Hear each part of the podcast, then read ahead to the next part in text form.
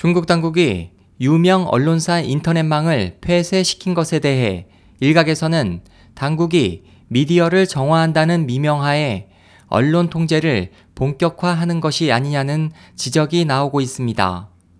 신화통신에 따르면 21세기 경제보도는 남방 미디어 그룹에 의해 광둥성에서 2001년 설립됐으며 약 75만 부의 발행 부스를 가지고 있습니다. 지난달 30일 공산당 중앙선전부와 국무원 국가신문 출판 광전 총국은 21세기 경제 보도에 대해 경영진과 편집국 정비, 직원 관리 등을 강화할 것과 발행 중인 주간지인 이재 주보의 출판 허가증을 취소하고 인터넷망인 21세기망의 운영을 중단할 것을 지시했습니다.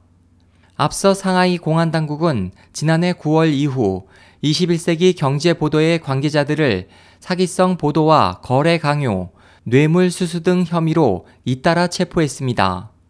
공안 측은 이들이 지난 수년간 기업체를 상대로 부정적인 기사를 쓰겠다는 협박으로 광고를 수주하는 등 수억 위안을 강탈했다고 말했습니다. 당국은 이번 조치에 대해 21세기 경제보도 측은 현재 별다른 이견을 제기하지 않고 있습니다. SOH 희망지성 국제방송 홍승일이었습니다.